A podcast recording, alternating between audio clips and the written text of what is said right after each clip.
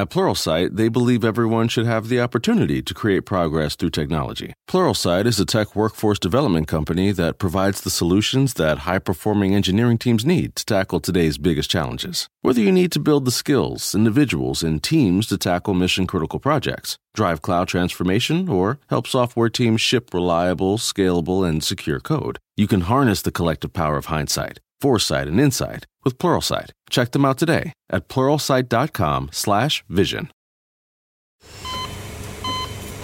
Hear that? That's the sound of a patient whose health data is protected from a cyber attack. And that, that's the sound of a financial system that's digitally secured from bad actors.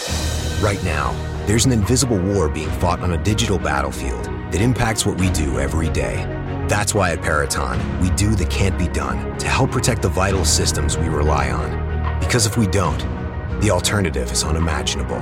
Peraton. How did we become Central Ohio's most trusted team of orthopedic experts? We focus on what matters most our patients. At Orthopedic One, we know we're only at our best when we're helping you get better. And every day, your commitment to overcoming pain and injury inspires and moves us. That's why we bring our best every day to earn your trust. Find a physician near you at orthopedic1.com. From coast to coast, border to border, and around the world. You're going online with Bill Alexander. Laugh and learn while you listen to a brilliant display of radio. Online. Online. With Bill Alexander. Bill Alexander. Hi, everyone. Yours truly, William Eric Alexander. All my friends call me Bill, and you're online with Bill Alexander on WMCK.FM McKeesport. Monday, Tuesdays, and Friday at 10 p.m. 107.5 FM WLDJ Newcastle, 1620 AM Huntington, and online at HOFMradio.com. Saturdays at 7 a.m. Mixtape Radio International, mtri.co.uk, Mondays at 10. Steel FM, steelfm.org. Fridays at 3. WWSX Radio 99.1 FM, Radio Rehoboth, Tuesdays at 6 p.m. Orca Radio at orcaradiocoffeecup.com. In Owensboro, Kentucky at 10 p.m. on Tuesdays.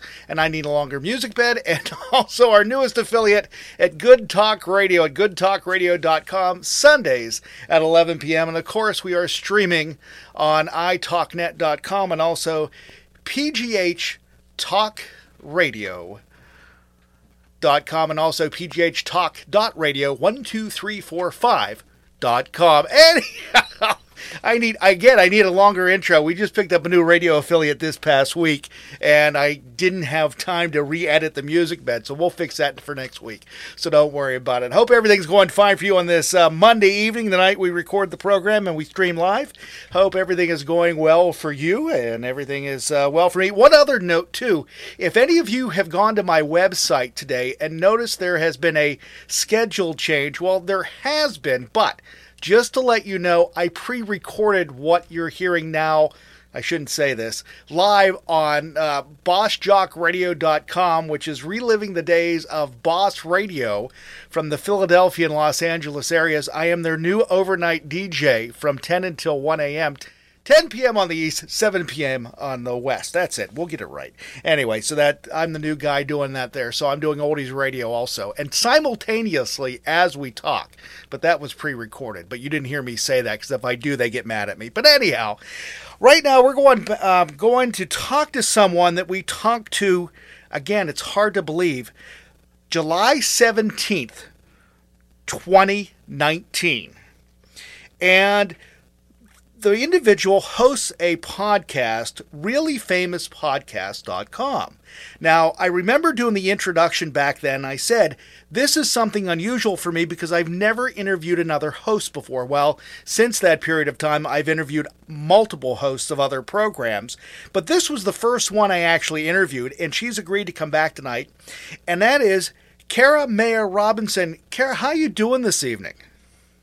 I'm doing great, Bill. I have to give you some uh, kudos for all of those radio stations that you mentioned. Like with very little problem, you you did a great job. That's a, that's a lot for your mouth to have to do, and uh, I congratulate you on that. Well, the one thing I think is interesting, and I was thinking about this earlier this evening, that when I was looking at doing my program, my main focus and goal was getting it back on radio again.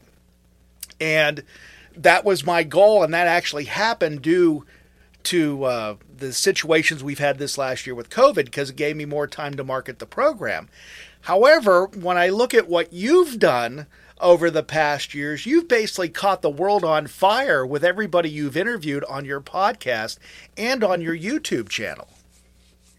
Well, thank you. I did not stop during this past year. I just couldn't. But like, I really can't. I do.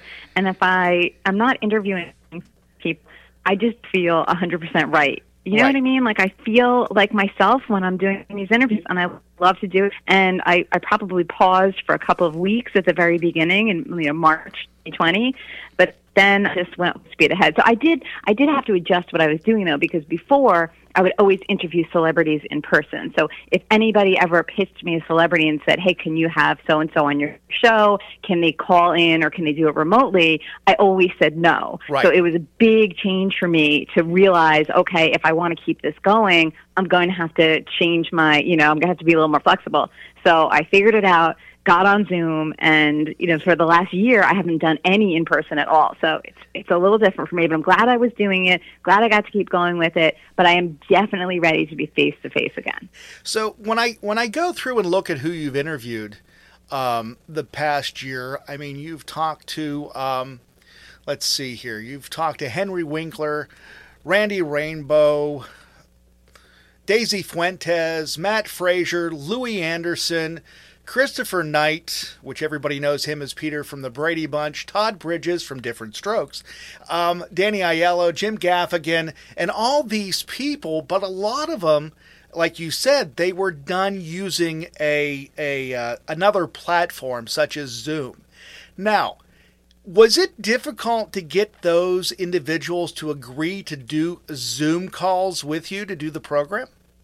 Well, I mean, booking celebrities is no easy task. So no matter what, it's whole, it's an art and it's a science, I guess, the same time. So whether or not it's in person, I would have to say that it's been easier possibly booking this year because, you know, now they can be in the comfort of their own home and everybody by, I would say by last May, knew how to get on a Zoom meeting. Right. So by then it was like you just say, okay, if they're, you know, they we'll do a remote interview and everybody knows how to do it. So this way they don't have to actually get to my studio and uh, usually they're either at my studio or I go to their house. So I'm based out of New York City, so normally I'll go into their apartment, let's say, and we'll sit down, we'll sit in their living room and talk. Or, and you know, I go to LA a couple times a year, and then I will go to their homes most of the time, or they'll meet me at a studio and we'll record there. So it is much more um, complicated, I would say, to book the in person interview than the Zoom interview. But doesn't mean that the Zoom interview is always as good as in person. But I would say probably has been a little bit easier to book. Um, now, was there a learning curve for you to learn how to do Zoom?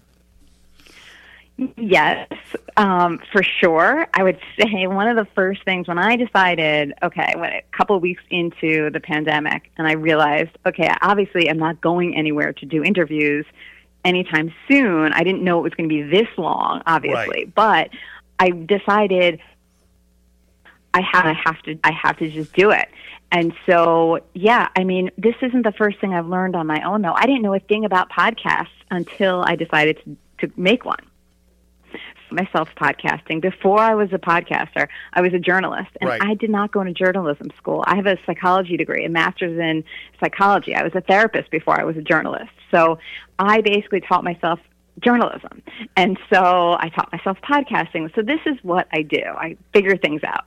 Um, and so there were some glitches at the beginning, and I'm still learning a little bit here and there, but I got the right equipment and I went for it. But I, I have to tell you, I'll admit that I did goof up and didn't realize until like two weeks ago, literally, that when I was getting my recording started on Zoom, I didn't realize I was supposed to be using what's called original audio. Do you know what I'm talking about? Yes. Or am I not? Or am I? Yes. It's just like in a foreign language. Okay. I needed to click on original audio. Otherwise, Zoom does this weird thing where they think that they're helping your audio, but when you have a good mic like mine, it actually hurts the audio mm-hmm. and it makes it sound echoey and bad. And I only realized this two weeks ago. Yeah, I sort of missed out on that really high quality audio, at least on my part. Well, so your guests, they were able to figure it out too, because that's the one thing I've always worried about because I have not ventured into the video world, and maybe this year I will since everybody's been practiced with it, um, because I was worried about what the video quality was going to look like, not from my end, but from the other person's end. And I have done um, audio interviews only where they wanted to join me on Skype or on Zoom, but I never showed the video. I just fed the audio and they could look at me because they said they felt uncomfortable talking to a telephone for a period of time or a microphone. So they would rather just have that dialogue with me but being able to see me at the same time. So I was worried about how the uh, the image would be and how they were able to do it. And the other thing is I've always worried about what my background looks like behind me. Now I'm in a new studio and everything is different and everything's been planned for video in the future here. But were you worried about what your background looked like? Oh, for sure. And just you were worried. I was worried about what other people's background. Oh, that's true. And the lighting and all of that. Yeah. But number, I mean, the fact is that I'm interviewing celebrities, so they're sort of used to being on camera, and they sort of understand lighting is, et cetera, mm-hmm. et cetera. Not everybody, believe me, but I do send out like an email with some details ahead of time, like good lighting is really a plus and uh, headphones are key but it doesn't mean i haven't walked some people through it. So for example talia shire i did a podcast with her and she only wanted to do phone right? She did not want to do zoom. That was she had never done it before. Right. So i set up the interview with her. I talked to her over the phone. We really hit it off and connect. And we we actually became friends after that, texting each other, sending, us, sending each other pictures and whatnot. And one day she tells me after we recorded the podcast, guess what? I did a Zoom, my first Zoom the other day. And I said, What? You did your first Zoom? Well, then you're going to do a Zoom with me and we're going to create a video interview, a new one that I can run on my YouTube channel. So she said, "Okay, I'll I'll do it." so I walked her through it. You know, I got her on Zoom. She showed up. She knew how to do it, and then I had to walk her through. Well, let's move the computer over here where the window is giving you some light in front and back. So it worked out. It was fun, but that's kind of what what the podcast and what the YouTube channel it kind of the feel is is that it's real. It's what how I'm really connecting and talking to my guests. So that's that's how it's been with and and I would say for the most part they've shown up with pretty decent backgrounds and lighting. Uh, sound quality not as good because a lot of them are using AirPods. Right. Which, you know the mics aren't great on that.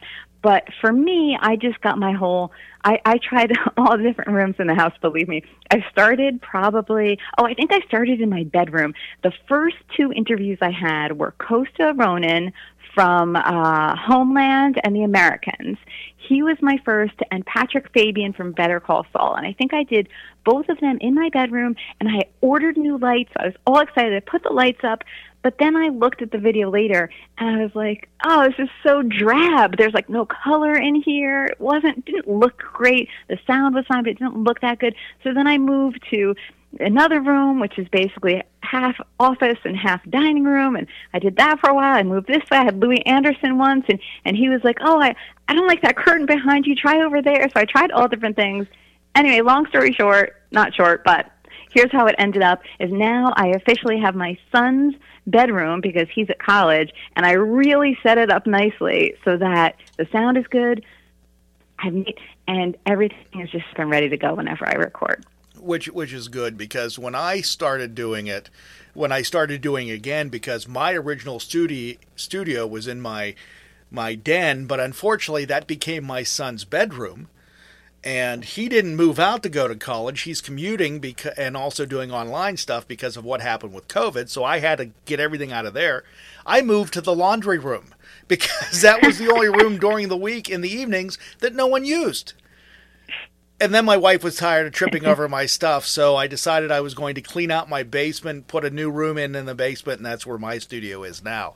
But um, again, it gives you it gives you that understanding about what good audio sounds like and what good video looks like.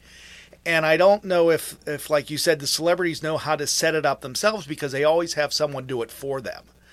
But because well, sometimes of the celebrities Oh yeah, sorry. Go ahead. Because of COVID and everybody that's done these interviews, they have done interviews with the major networks or the major talk shows that they have been walked through it in some way, shape, or form in a lot of the situations. Yes, and also what I was going to add is that a lot of them do self tape auditions now. So yes. they have to submit auditions. So they have their own setup. A lot of times it's like a bedroom closet or something like that, um, but that they use, but they do know how to self tape. So they are a little bit more used to it with that in mind. I'm going to give you another tip too for anybody who wants to do video. It's all difference for me. I have had, you were worried about the sound quality, I mean, the uh, visual quality of it, yes. right? I didn't because I was a little frustrated by my lighting. So I was experimenting with different places to put the camera. I got in a new uh, computer. I thought that that's great. The camera will be upgraded, so maybe that will improve things. I tried all different lights. It wasn't quite right. And as I was researching, I found a little nugget of information that has been gold for me, which is how to use your DSLR camera. So that's your regular camera that you would use um, on a you know, tripod or something like that, and hook it up to your computer so that is actually your webcam. So I now use my Canon DSLR camera as my webcam, and half the time I don't even need lighting. It's that good That's because good. it lets in that much light. So I have gotten a lot of compliments. I did a um, I did a workshop at Podcast Movement this year, and a lot of the comments were, "What this is like the best camera quality that I've seen yet. Like, what is she using?" And so that's the one thing I want to share with everybody is if you have a DSLR camera, hook it up to your computer. The other thing I did when I was using a camera in here, because I was recording some of the stuff, I actually used a fixed mount that was on the wall that was already positioned the way it would be just for me because I hate setting up a tripod uh, before and after an interview or before and after a recording. It's just nice to have it there so when I'd walk into the room, we were set and ready to go. But um, unfortunately, I haven't done that because uh, the the deal that I did with the local cable station here, uh, we're not doing right now because of COVID. So if that happens again, I'll be hooking that back up. But um, I think it's really interesting that your guests that you've had on are A-list celebrities for the most part, and that they have been embracing your program um, in a way that you probably never thought would happen. Yeah, I mean, I, I, I've been interviewing people for a long time, celebrities specifically, for Hey. a few years. And as I said, I was a journalist, so I was interviewing them before I started my own show. And I think that I already started to realize that my interviews were they felt good to the people who I was interviewing. So Okay. I already knew that people liked my kind of conversations because they weren't typical interviews. It wasn't like a Q&A. It was really a conversation where I I was interested in getting to know the person for real. And it still is that for me, but that was always my approach to interviews. So I didn't when I started a podcast, I remember sitting down, I had dinner with friends and we were talking about how I was planning to start this podcast and I was like, this is really crazy though. Who's going to listen to me doing a show? So, like, who knows me? I'm just a writer, and they know the celebrities, but they don't know me. And Right. so I didn't really believe it at first. Um, but then as time went, you, you know, I get the feedback, and I can tell that people are happy with it afterwards. And I've had a lot of returns and connection, and they appreciate it. And so, yeah, I mean, I, I, I know at this point that they like this kind of conversation, even though I think it's it's different because most interviews, I, I think they get old quick. And it's not their favorite part of the gig is having to talk to the media. So this is not like the media in the traditional sense. So I do always, and I also really care a lot about making sure that they do enjoy themselves and that it is rewarding for them, not just for me and my viewers or listeners. So um, yeah, no, but it's it's great. And sometimes I pinch myself and I think like, what if I was in when I was a kid or when I was you know 25, I would have never imagined that I'm having these conversations with these huge names like. Right, exactly. Like you were saying, back when I was watching Diff'rent Strokes as a kid, I would never imagine that I'd be having this really intimate conversation with Todd Bridges. Right. And, you know, like texting with him later and talking about things. And, you know, I really I value that, and sometimes I really can't even believe that it's happening.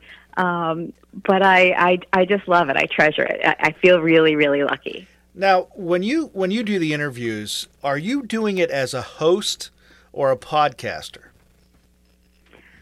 So um, I feel as though that's a good question that I really haven't thought about before. I always, I think, no matter what the format, whether it was when back when I was writing articles or when I had just the podcast or now with the YouTube channel or also it's a little different with the live shows, but um, in front of an audience. But I am approaching it kind of as a therapist because that's what I was. Ah, very and, good. Okay. Yeah, and also as a somebody who's meeting somebody and really trying to get to know them for the very first time. So I don't even think I approach it as a podcaster or as a host but rather as and and if you were to meet me somewhere in the middle of the day and we struck up a conversation, I would have the same approach, you know, with with somebody a stranger. And I really am just interested in knowing who that person is. So I think that's just my approach is like two two people who don't really know each other and let's get to know each other a little bit better. So when you interview the celebrities, are they people you want to interview, or are they people that that other people or listeners or viewers have recommended for you to interview? Good question. Again, um, most of them started out by being people who I was mostly interested in because I would be the one reaching out to their people, let's say. Right. Um, or I had interviewed them before, and so I knew that they, they knew me and they trusted my, me and they knew my style and they liked my kind of conversation. So I, I approached them again. Oh, you know, I wrote about you for the New York Times, like, for example, Daymond John and Tim Gunn. Um, I had written about them for the New York Times, and then I got back in touch when I was starting the podcast. I said, "Oh, would you would you mind recording and being my guest?" I said yes. And then as the show has gotten bigger, I'm getting approached more by people who are pitching their clients to me. Okay. So it's a mix, but I have to say, like, I am very picky with who I say to. Uh, number one, because I really do have a feel for who my listeners and viewers will be interested in. Okay. And number two, the more interested I am in the person, the more likely it's going to be a good conversation. And so lots of times too, like I'll have my eye on somebody or I'll be watching something on TV or a movie and I'll be like, oh, I've got to talk to so and so. And then I will approach them. So I still like feel passionate about a lot of people who I see on screen and I feel like I want to get to know them in real life. And so I will decide who they will be. And of course they'll either say yes or no and I get plenty of no. So Right. yeah, it's a mix. So, because when I because when I do it, it's the same way. I'm getting people pitch to me now, but it's what's so funny about it is that they're mainly authors and psychics, and I don't understand why. Well, why? There has to be a reason. No, you must be. no, wait, and- why do you think to it be is? honest with you, some of the authors I have on, I have read before, so it was actually very interesting to me. And it's been it interesting because of the the agencies that contact me. That's what they're promoting, and I read about them and I go, okay, this looks like a good fit. But the celebrities I have done, there's one or two that I have developed friendships with. That the funny thing is, we have a connection to somebody else that we are both good friends with. So they start a striking conversation with me. And there's one that I have on the program every so many months, and we just update, and it's a conversation for an hour, basically her and I just catching up, which is kind of interesting because that's one of the largest listenerships I have. Um, or or downloads and listening on air because people feel comfortable that we're just talking about things and not addressing issues, which is kind of nice for a change. But when you have people on that are guests, do you do it as a professional or do you do it as a fan? Yeah, so I feel like I'm not surprised what you're saying about those are your most popular episodes because I've had that too where people come back. So Michael Imperioli is a perfect example of that. So he has been on my show three times in, in different ways. Once it was a podcast, we just did an audio recording. Then we did the video, and it was also a podcast. So it was on the YouTube channel and the podcast.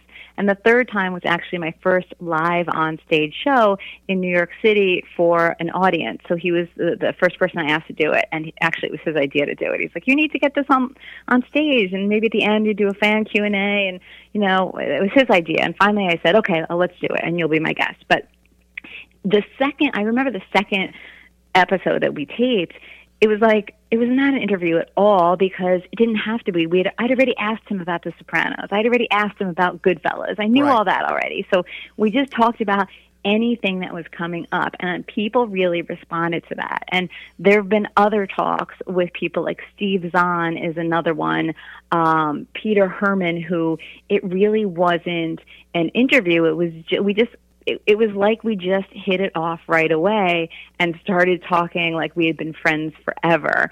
So sometimes that happens the first time as well, but often it does happen with our guest. Um, so to answer that specific question, I don't really feel like I approach them as a fan. I am a fan, but I'm not just a fan. I'm Okay. more of a almost like more of a therapist. Real, and I- I'm a I'm a film fan, TV fan, therapist. Um, love human beings person. You know, I love connecting with other people. I'm fascinated and I'm curious about people. I love hearing about their stuff and what they think about and, and their experiences. So that's my approach all the time. And sometimes it is a bummer when I feel like I need to make sure that I get to certain topics or questions because I know that if I don't, that the audience may be disappointed that we didn't talk about it. Right. Do you know what I mean? So it's a balance. Like I think it's like a it, you have to kind of figure out how to do a little bit of both.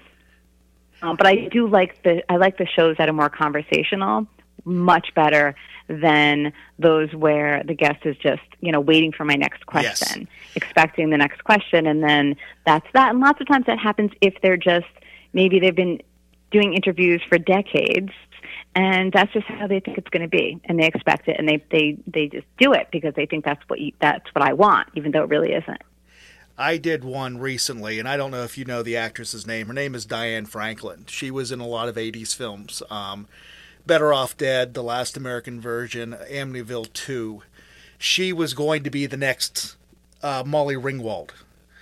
Unfortunately, she decided she didn't want that. Went back to school, had a family, and now she's come out of retirement and started acting again. Well, I had a crush on her when I was in high school and it was like when I realized we were talking, it was like I was stammering after the first five minutes because I'm talking to my high school crush. And when I told her that, it was so nice because she goes, "That's really nice," here," and then put me at ease. And then it was one of it was a great interview, and we've we've scheduled another one to come up here real soon. But again, it I just wonder how you deal with these people, especially since you've seen them for so many years. And like you said with Todd Bridges, you never thought you'd be talking to him as an individual. And that's Right. what I think is kind of interesting about your program is because you come at it not as like I said a fan, but you come at it as a therapist. Now, when you're doing the therapist route, are you evaluating what they're saying and trying to psychoanalyze them? So I'm not really trying to psychoanalyze them, except I just naturally sometimes notice things as we're going along, and I'll say them. So it's not like I'm keeping them to myself and I'm taking notes. But for example, I just recorded a show with Justin Baldoni, and he was one of the stars of Jane the Virgin, which I'm guessing you didn't see it because it was it's kind of a small show, but everybody watched it, just loved it. So he uh, he and I talked a lot about masculinity and insecurities and just so many interesting things. And as he is talking, I'm realizing like one of the things I I said, and this isn't even a therapist point of view, but I'm I'm listening to this guy and I'm thinking he's so sharp and he's really so smart. And when I bring something up that's maybe unrelated to anything that he's you know talked about or whatever before he very quickly connected it with something else Okay. and then was like oh yeah i see what you're saying. And then he would bring something else up. And that's like a big sign of intelligence to me. And i told him i said you know i, I feel like you are really you know i know you said in your book that you didn't do well in school but you're super smart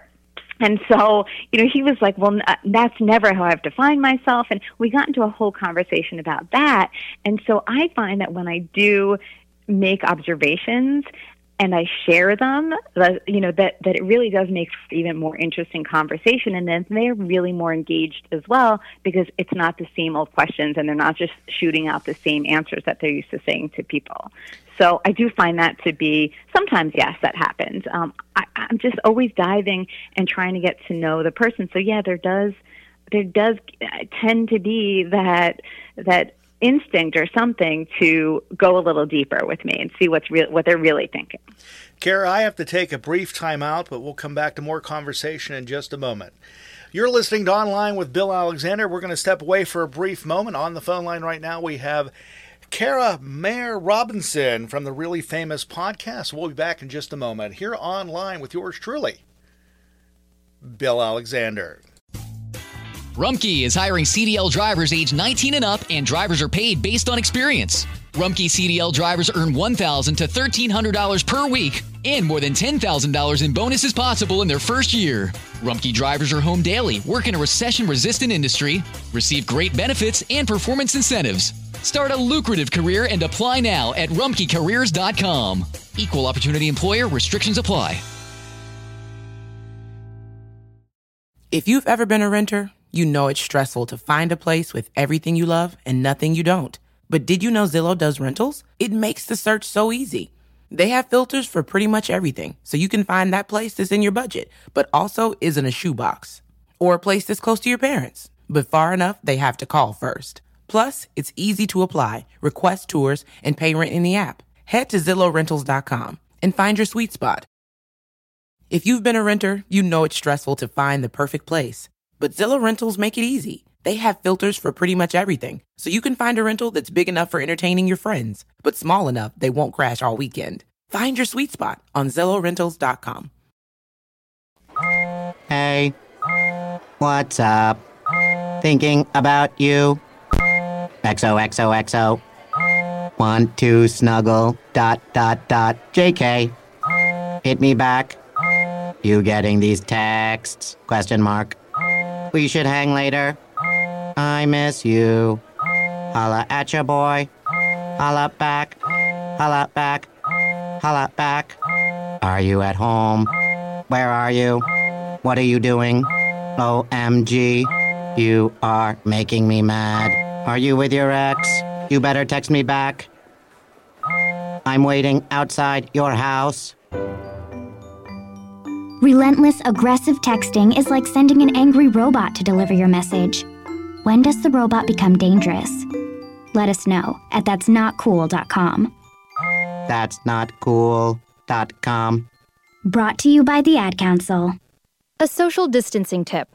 Putting distance between yourself and others is critical to slowing the spread of coronavirus. So here are ways to stay in contact without the physical contact part. Call, send a text, set up a video conference, post on social media, dedicate a song on the radio. If you have symptoms of fever, dry cough, and shortness of breath, call your healthcare provider before going to their office. For more info, visit coronavirus.gov.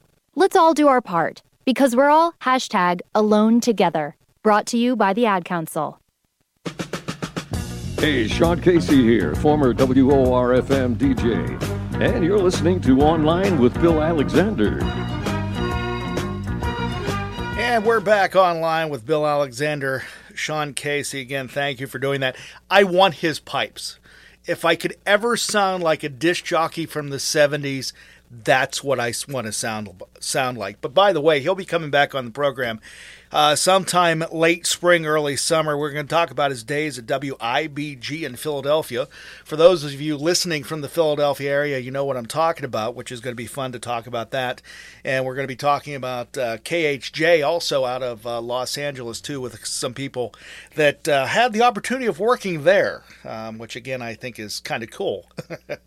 Anyhow, on the phone line right now, I have Kara Mayer Robinson from the Really Famous podcast.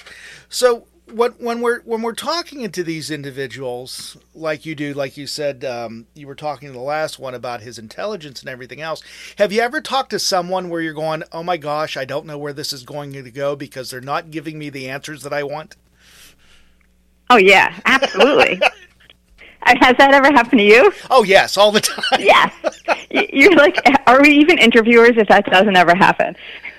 It doesn't happen often, I'll tell you. But I remember for I remember I would get that question a long time ago, and I would be like, well, you know, I don't know that that really happens that often. But know, obviously, the more I do, the more I see it. Luckily, it's a fraction of the time, but most definitely there have been people who I knew didn't really want to be there, right? And probably somebody told them they had to do it, and they did not want to do it. Actually, you know what's funny? is one of those people is actually Todd Bridges, but I wouldn't have guessed it. He told me about halfway through our interview that he did not want to do the interview. He hates doing media because the media has been awful to him yes, his I whole life.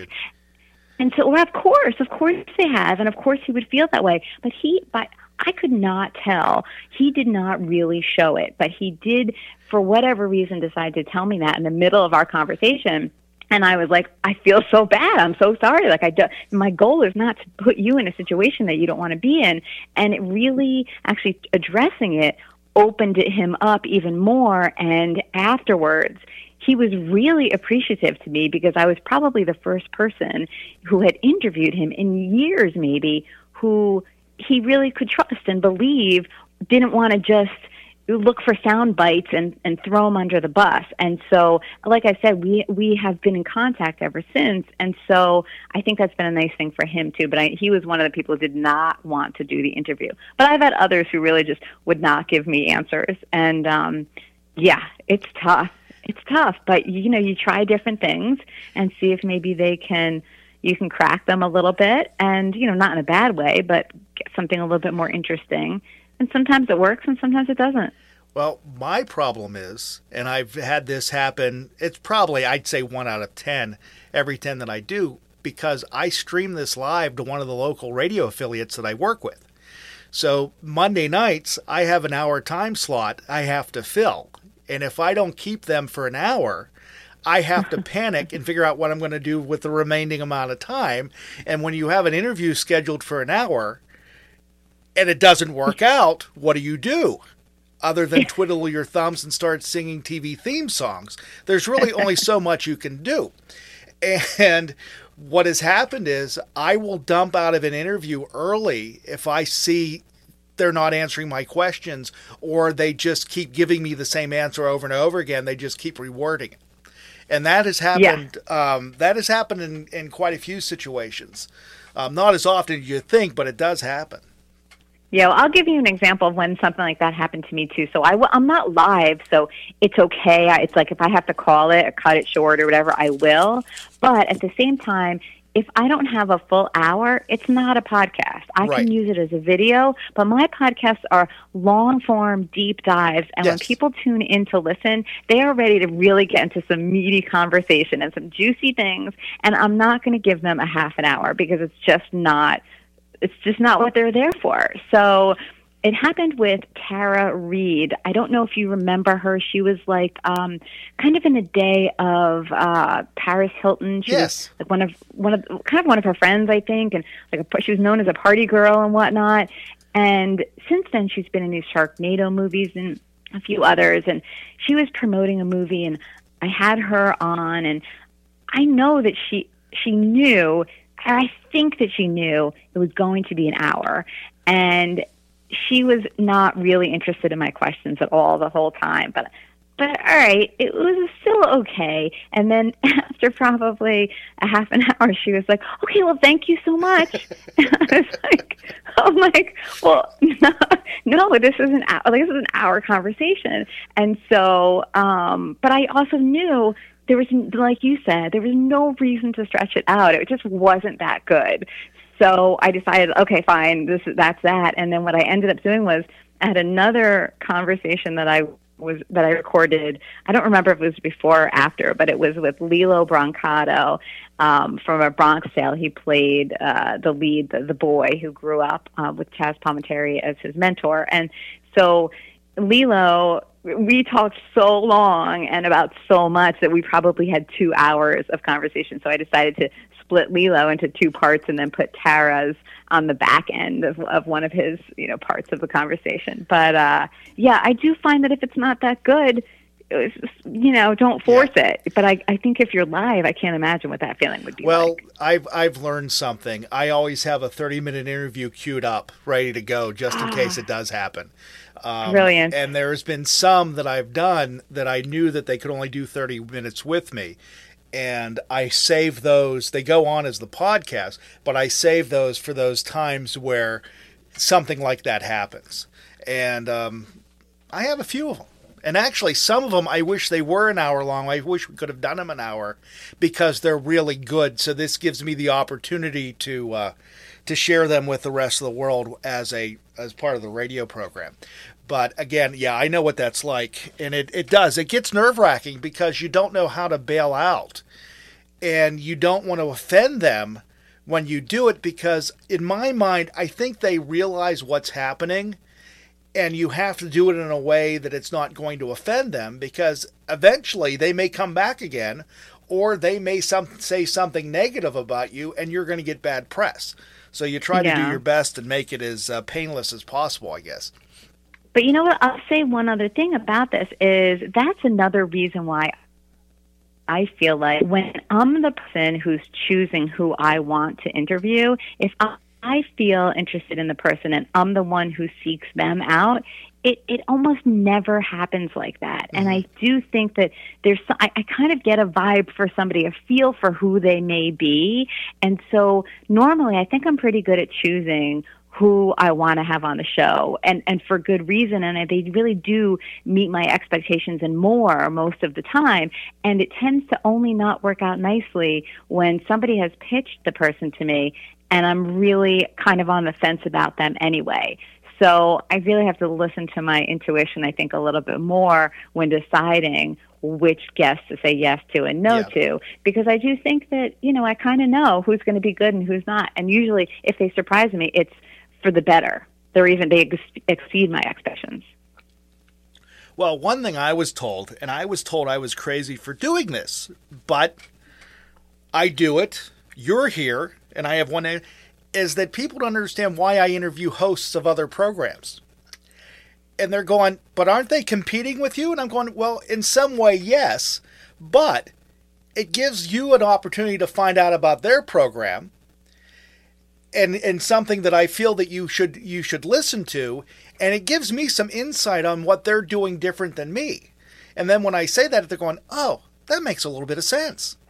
Yeah, yeah. I don't feel like we're competitors and we shouldn't be, right? I don't feel like that at all. I feel more like we are in the same situation and we're colleagues and we can compare notes right. and, and share stories and that kind of thing. Now, um, I have one coming on next week that I'm a little bit worried about. Um, because there are these organizations that are are doing podcast education and they're teaching people how to podcast. And i have um, a gentleman coming on next week who has one of these organizations and i reached out to him and i said hey i'd love to have you on the program. I just want to get some information and find out what you're doing and how you can motivate people to go on. But i'm worried because I'm afraid, of course, they're going to try to sell something. Mm-hmm. But I don't know what else they can tell an audience that I haven't told an audience before because I've been doing this forever. I mean, radio I've been doing for 30 years. This I've been doing since 2006. and I mean, it's changed over the years, but I just get worried because there are a lot of people out there that are charlatans that are trying to sell a quick way to do it. And in my opinion, the only way to do this is by practicing and doing it week after week after week after week. Yeah, yeah, I would I I would agree with that, and I think that that is how you learn how to podcast. And at the beginning, I did listen to some podcasts about podcasting, right. but I was really just as I was learning the ropes. And then, you know, I quickly realized I was outgrowing those. And, and, you know, I'm not just a podcaster either. Like, I'm not, it's not just about podcasting. To me, it's about entertainment and mm-hmm. it's about bringing people into their homes. So, um, also the sales thing, I mean, obviously a lot of people are looking to be guests on a show because they do have something they need to sell. So for me, it's somebody selling a, a TV show or a new movie that's coming out right. or a book that they wrote. So I have that too sometimes, and usually I tell if it's a rep who's who's pitching to me, I will say, "Well, listen, we will absolutely talk about X because sure, why wouldn't I ask about that? Because that's a current interest of, or passion of the person or project or whatever. But it's just going to be a small part of the big conversation, which is going to be about getting to know the real person. So if they are not interested in that, they're not coming on my show because gotcha. I definitely I don't like it when I hear that if I'm listening to a podcast and the person starts getting sales pitchy. I'm like tuning them out immediately. It's done. Well, that's why next week I'll have a 30 minute interview in the queue ready to go just in case. because, and, and again, like I said, I reached out to him because I was curious, because I've read a few things that he wrote and I actually like them. But the more I think about it, I'm going, I wonder if I opened up a can of worms here and I probably can't close it now. But again, it's one of those situations where you do it. Now, is there a podcast that you have done with someone that you did not that that you it went well, but you it's you didn't expect what they were going to say or how honest they were going to be during the program. Um, I think that I don't think that actually happens that often because people have been revealing things to me big time for a long time. Okay. So uh, to me, I almost am surprised when there's not, not a big uh, like reveal of some kind, and I don't mean like oh, I had this one's baby or whatever. That's not what I'm talking about. But, you know, when they don't really reveal something very personal about themselves, that's surprising to me and a little frustrating afterwards because I'm like, oh, I didn't, they didn't really, it was just an interview to them. It wasn't like or something different and special uh, and a real connection. And that I don't like because I really do want to form that, that relationship. And that's the therapist in me also that re- I really want to connect and I really expect the person to open up and talk about things. And I, I try to make them comfortable naturally. It's just what I naturally do in conversation. So that less so. Um, I would, you know, sometimes people do surprise me because I don't. I, their personality was maybe not what I expected, and okay. I try not to judge before I talk to them because I I want to really get to know them in the moment, and I don't want to. I know that whatever I see on on the screen is not who they are, and I also don't want to take somebody else's opinion who's written about them or something and make it my own. Um, but maybe the one of the surprising ones recently was a an actor named Salvatore Esposito. He's Italian. I spoke to him from Italy. He is a huge star in Italy. Okay. He is the lead actor in the biggest TV series ever in Italy called Gomorrah, and it's here now in the U.S. on HBO Max. It just came to HBO Max. We've been waiting for it for years here. There were there were two seasons on Netflix and on the Sundance Channel years ago. Then it got tied up in the Harvey Weinstein mess, and the uh. show did not come back to the U.S. So HBO Max bought it, and they just released seasons one, two, and three. And let me just tell you, for anybody who likes good television, that is your next show. It's called Gomorrah, G O M O R R A H, and it is fabulous. If you like Breaking Bad or The Sopranos, is better than both of them. So anyway, nobody, no, not many people here in the U.S. know it, but it's so great. So anyway, I'm interviewing Salvatore. I knew I was about to interview him, and I really didn't know him because he's an Italian actor, right? So what do I know about him? And I had no idea what to expect, and he turned out to be probably one of my top two or three interviews ever. I adore him. He and I hit it off immediately. He was this like just wonderful human being, and we laughed and we told stories, and he shared his about uh, his innermost feelings about things, and it was just so wonderful. And I went in not really expecting much, also thinking there would be a la- language barrier, and I came out thinking that was one of the greatest interviews of my life. That's so you never know. Well, Yeah. I did one about a year and a half ago with someone that I that I respected and everything else, who just retired from their trade. They were working in local media, and didn't I? I knew what I saw persona wise until she started coming out and talking about her alcohol and substance abuse in the middle of the program, and I'm sitting here with my mouth on my desk, going, uh-huh. "Huh." I had people that I knew listening to it texting me going, is she really saying what she's saying? Well, the thing is, she was so honest that night. Again, one of one of the best ones that I've done, and she's agreed to come back in the program multiple times. But again, it was something I wasn't expecting because you you, you see these people in a different light. You never think about their personal lives. And she again again it was something that you wouldn't expect.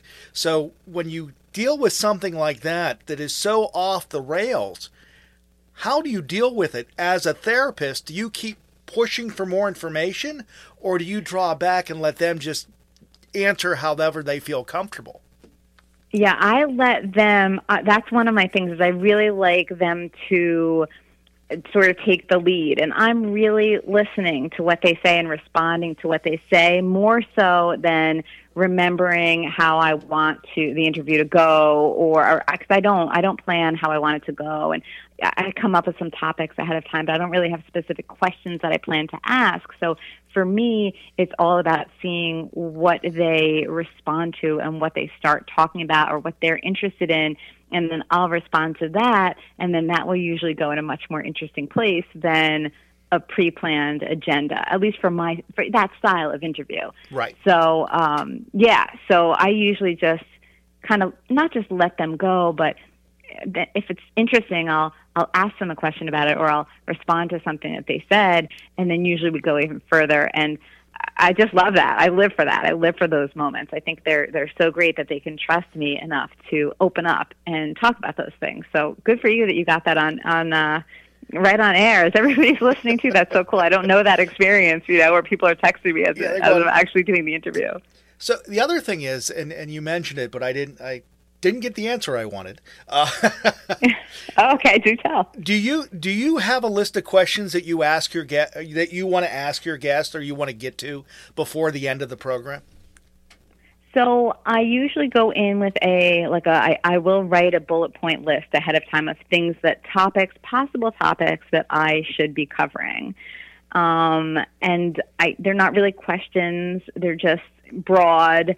Uh, maybe I'll list some things that I can ask if there's really not much to talk about, um, and I have some standard questions for that that I can go to, but I really don't look much at my notes or anything and you know, I have them next to the computer if I'm doing a Zoom, but in person, I don't usually even have them near me.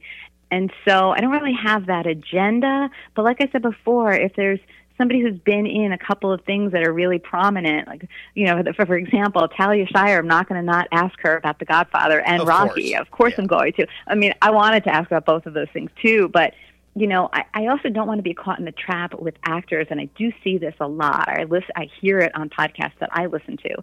Is sometimes they the host goes in the direction of questions about acting or films they've been in, and it doesn't go beyond that. And while that's fine for a podcast that's about acting, I totally get it. But for me, I want to know that guest on a more personal level, not just the work they've done.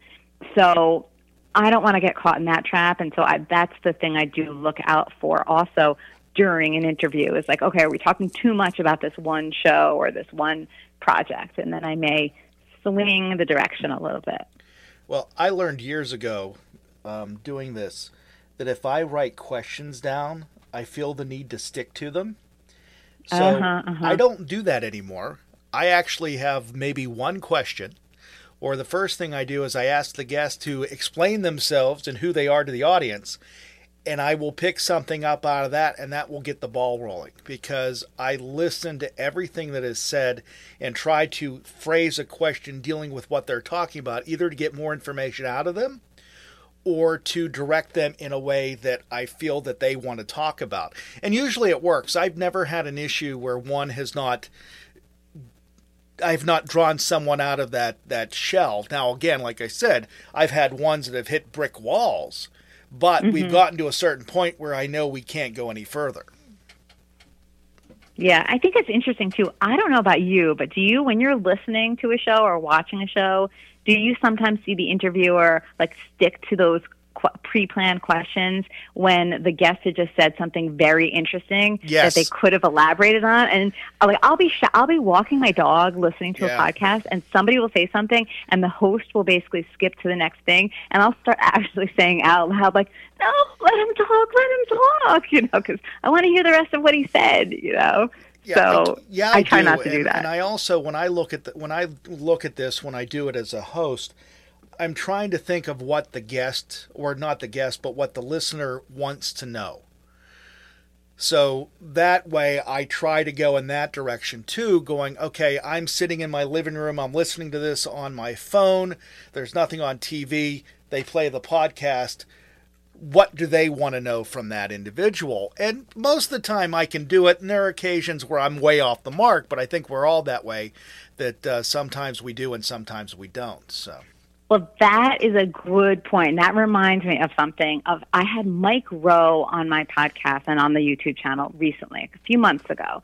So Mike Rowe is the host of Dirty Jobs yes. on the Discovery Channel, and right, he's hosted all these other things too. Deadliest Catch, all these other things. Um, he's very prolific. So, however, I didn't actually watch his shows. Like, I'm not really a Discovery Channel watcher. But I knew that he has major fans who would be watching this interview and listening to this interview and would want to know things that I don't know they want to know. So, you know what I did was I actually reached out to Facebook fan groups of Mike's and I oh, asked them. Idea. Yeah, I asked them ahead of time. I said, hey, what would you want to know about Mike? You know, like, what would you want to ask? I did that for Michael Emerson too, uh, who played Ben Linus on Lost, even though I loved Lost. But for whatever reason, I decided to do that. And the fans had a ton of questions they wanted to know. So after Mike Rowe, I'll give you a little inside scoop. I could see from his Facebook fans, and there are so many of them, that they didn't really know anything about him personally. Like right. they felt like they know him personally. They felt like they like he's a friend of theirs almost, but at the same time, they had no idea if he's married, if he has any kids, what he thinks of marriage. Like they didn't know anything about his personal life. And so I kind of made it my mission that I need to find these answers for them. And that's what I did. So he when I talked to him, he was very much ready to go the usual route with the questions that he's used to getting but I had to get in there. And he even said it was so funny at the end. He's like, All right, Carrie, you really put me on the couch, didn't you? And he did. He answered a lot of these questions. And we had a great talk. And I think his Facebook fans were thrilled because they got to see this side of him that they hadn't seen before. So it all worked out. That is awesome. Kara, I hate to say it, but we're done. Uh, all right. the time just flew by like it always does and I really appreciate you taking time to talk with uh, with me and, uh, and my audience tonight about your program and about some of the people you've talked to and your style of doing things. And uh, I wish you the best of luck, and hopefully, uh, maybe not a year and a half later, but maybe um, sometime soon when you get back to live interviews again, I can get you back on the program. Sounds good. Thanks for having me, Bill. It was fun, as always. You have a great night, and we'll talk to you next time. Thanks again. You too. Bye bye. Bye. That was Kara Mayer Robinson from the Really Famous podcast here online with Bill Alexander. Um, great interview, as always. Great person to talk to, and I hope you enjoyed that. Again, you can find her podcast at, really, it's not hard to figure out, reallyfamouspodcast.com. And the people that she has interviewed, I'm envious. Uh, just, just with some of the people on the list that she has talked to over the past few years is just downright amazing. From, uh, let's see here, uh, Annette O'Toole, Annie Potts, Ben Vereen, Henry Winkler, uh, Randy Rainbow, Chris Lau, Curtis Armstrong, Daisy Fuentes, Danny Aiello, uh, Dee Wallace, Dennis Quaid, Ed Asner. Oh, I'd love to talk to Ed Asner. And um, Eric Bogosian, Fabio, Gloria Gaynor, I Will Survive, and many, many more. So if you want to find out who she's talked to, it is a great program to listen to and to watch because she makes you very comfortable while you listen to it. And it's something that you would do. Like she said she's trying to make you you part of the interview when you listen to it. So it's great um, to be able to have kara on the program tonight. Really appreciate it. Next week as if I can see with my glasses, which I will be getting new ones here real soon, just to give you heads up so I can see. Um, it's tough getting old. I will tell you that. But next week we have Colin Gray coming in, the podcast host. He'll be back in next. He'll be in on Monday night. Then the following week on the fifth, we have Faust Gregorio, um, an award-winning author. Um, it's called Fix Yourself. And then following that, we have uh, comedian, actor. and regular on the TV program uh, Blue Bloods. Gianmarco Sorsi will be on the program. He's reporter one or reporter two, depending on the program you watch. We also are going to have an Elvis Presley impersonator that was in the movie Almost Elvis. His name is Gene Diapoli. He'll be on the program in a few weeks. And one of the big ones I have, and I'm looking forward to it. Um, you guys have seen the commercial for Geico and you've seen the group tag team in the commercial. Well, DC, the Brain Supreme of Tag Team, will be on the program on Monday, May 3rd. So we'll start billboarding that right now. Looking forward to talking to him, and we'll say, whoop, there it is. But anyhow, that's going to wrap it up for yours truly, Bill Alexander. I am out of here. You have a great night. We'll talk to you next time here online with yours truly, Bill Alexander. This has been a Million Dollar Baby production. For more information, go to italknet.com. How did we become Central Ohio's most trusted team of orthopedic experts? We focus on what matters most our patients. At Orthopedic One, we know we're only at our best when we're helping you get better. And every day, your commitment to overcoming pain and injury inspires and moves us. That's why we bring our best every day to earn your trust. Find a physician near you at orthopedic1.com.